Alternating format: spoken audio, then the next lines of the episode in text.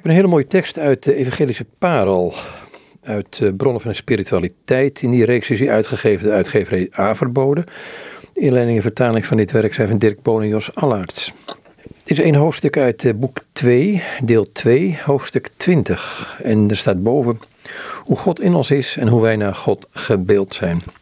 Dit is dus een tekst van de schrijfster van de Evangelische Parel. Stamt uit medio 1537, 1538. Veel mensen weten veel, zichzelf kennen zij niet. Ze kijken naar andere mensen, zichzelf doen ze tekort. God zoeken ze in de uitwendige dingen en ze wenden zich af van de inwendige dingen. Maar in die inwendige dingen is God. Daarom zal ik van de uitwendige dingen weer naar de inwendige gaan, om op te klimmen tot de hoogste dingen, om te leren waar ik vandaan kom of waar ik naartoe ga, en om zo door de kennis van mezelf te kunnen komen tot de kennis van God. Naarmate ik toeneem in zelfkennis, kom ik dichter bij de kennis van mijn God. Naar de inwendige mens vind ik in mijn gemoed drie dingen waarmee ik mij aan God zou moeten toewijden en naar hem verlangen. Memorie, in de middeleeuwen was dat meer het bewustzijn, verstand, wil en liefde. Met de memorie ben ik indachtig, met het verstand denk ik na, met de wil omhels ik. Wanneer ik God indachtig ben, vind ik Hem in mijn memorie en daarin verlustig ik mij volgens wat Hij zich verwaardigt mij te geven. Met het verstand denk ik erover na, hoe God is in zichzelf, in de engelen, in de schepselen, in de heiligen en hoe Hij is in de mensen. In zichzelf is Hij onvatbaar, maar Hij is het begin en het einde. Begin zonder begin, einde zonder einde. Wat mij betreft verstond ik dat God onvatbaar is. Want ik kan mezelf niet begrijpen die Hij geschapen heeft. Voor de engelen is Hij aantrekkelijk, want zij verlangen Hem te aanschouwen. Voor de heiligen is Hij aangenaam, want de zaligen verheugen zich voortdurend in Hem. Voor de schepselen is Hij heel wonderbaar, want Hij schept alles op machtige wijze, richt het wijselijk en geeft het welwillend zijn plaats. Voor de mensen is Hij liefdevol, want Hij is hun God en zij zijn volk. Hij woont in hen als in zijn tempel, en zij zijn zijn tempel.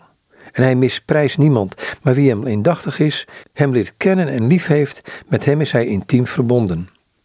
We moeten hem lief hebben, want hij heeft ons eerst lief gehad en naar zijn beeld en gelijkenis geschapen. En dat is wat hij andere schepselen niet wilde geven. Naar Gods beeld zijn wij geschapen, namelijk om Gods zoon te verstaan en te kennen, door wie wij de Vader kennen en toegang hebben tot Hem. Wat er verheven kennen is er tussen Hem en ons. De Zoon is het beeld van God en wij zijn naar het beeld geschapen. De gelijkenis wijst juist op die gelijkheid. Want wij zijn niet alleen geschapen naar zijn beeld, maar ook om gelijk te zijn. En daarom moet wat naar het beeld geschapen is, met het beeld overeenkomen. En mag het de naam van het beeld niet ijdel dragen. Laat ons zijn beeld dus aanwezig doen komen in ons. In aandacht voor de vrede, in letten op de waarheid, in liefde voor de naaste liefde. Laat ons het bewaren in de memorie, in het bewustzijn dus. Het koesteren in het geweten en vooral zijn tegenwoordigheid eren en vrezen. Ons gemoed of onze ziel is zoveel als wat ze van het beeld kan bevatten. En zo kan ze deel hebben aan het beeld. Maar onze ziel is niet zijn beeld om zichzelf indachtig te zijn, zichzelf te kennen en zichzelf lief te hebben, maar om degene door wie zij geschapen is indachtig te zijn, te kennen en lief te hebben. En als ze dat doet, wordt ze wijs. Niets is zo gelijk aan de hoogste wijsheid als ons redelijk gemoed. Want dat bevindt zich met de memorie, dus het bewustzijn, het verstand en de wil in de onuitsprekelijke triniteit. En daarin kan niets blijven zonder dat het hem indachtig is, hem lief heeft en hem kent. Haar God indachtig zijn, naar wiens beeld zij is geschapen, en hem lief hebben, hem kennen en zich aan hem toewijden. Zo zal onze ziel altijd zalig zijn. Zalig is de ziel waarin God rust vindt en in wiens tent God rust. Zalig is de ziel die kan zeggen: Degene die mij geschapen heeft, rust in mijn tent. En hij, God, kan haar de rust van de hemel niet weigeren. Hoe komt het toch dat wij het niet opgeven plezier te zoeken in deze uitwendige dingen? Terwijl God bij ons is, als we bij Hem willen zijn. Hij is werkelijk met ons. Maar het is nog door het geloof, tot de dag dat wij Hem verdienen te zien zoals Hij is. De apostel zegt: Wij weten dat Christus in ons hart woont door het geloof. Want in het geloof is Christus. Het geloof is het gemoed. Het gemoed is in ons hart. Het hart is in de borst. Ik geloof dat Hij in alle schepselen is en dat ik God in mijzelf heb. Wat boven alles onbesprekelijk vruchtbaarder en heerlijker is, is dat is God te kennen in Hemzelf. Want de Vader, de Zoon en de Heilige Geest kennen is eeuwig leven, volkomen zaligheid, hoogste rijkdom. Ogen hebben niet gezien, oren hebben niet gehoord. Het is niet opgekomen in een mensenhart.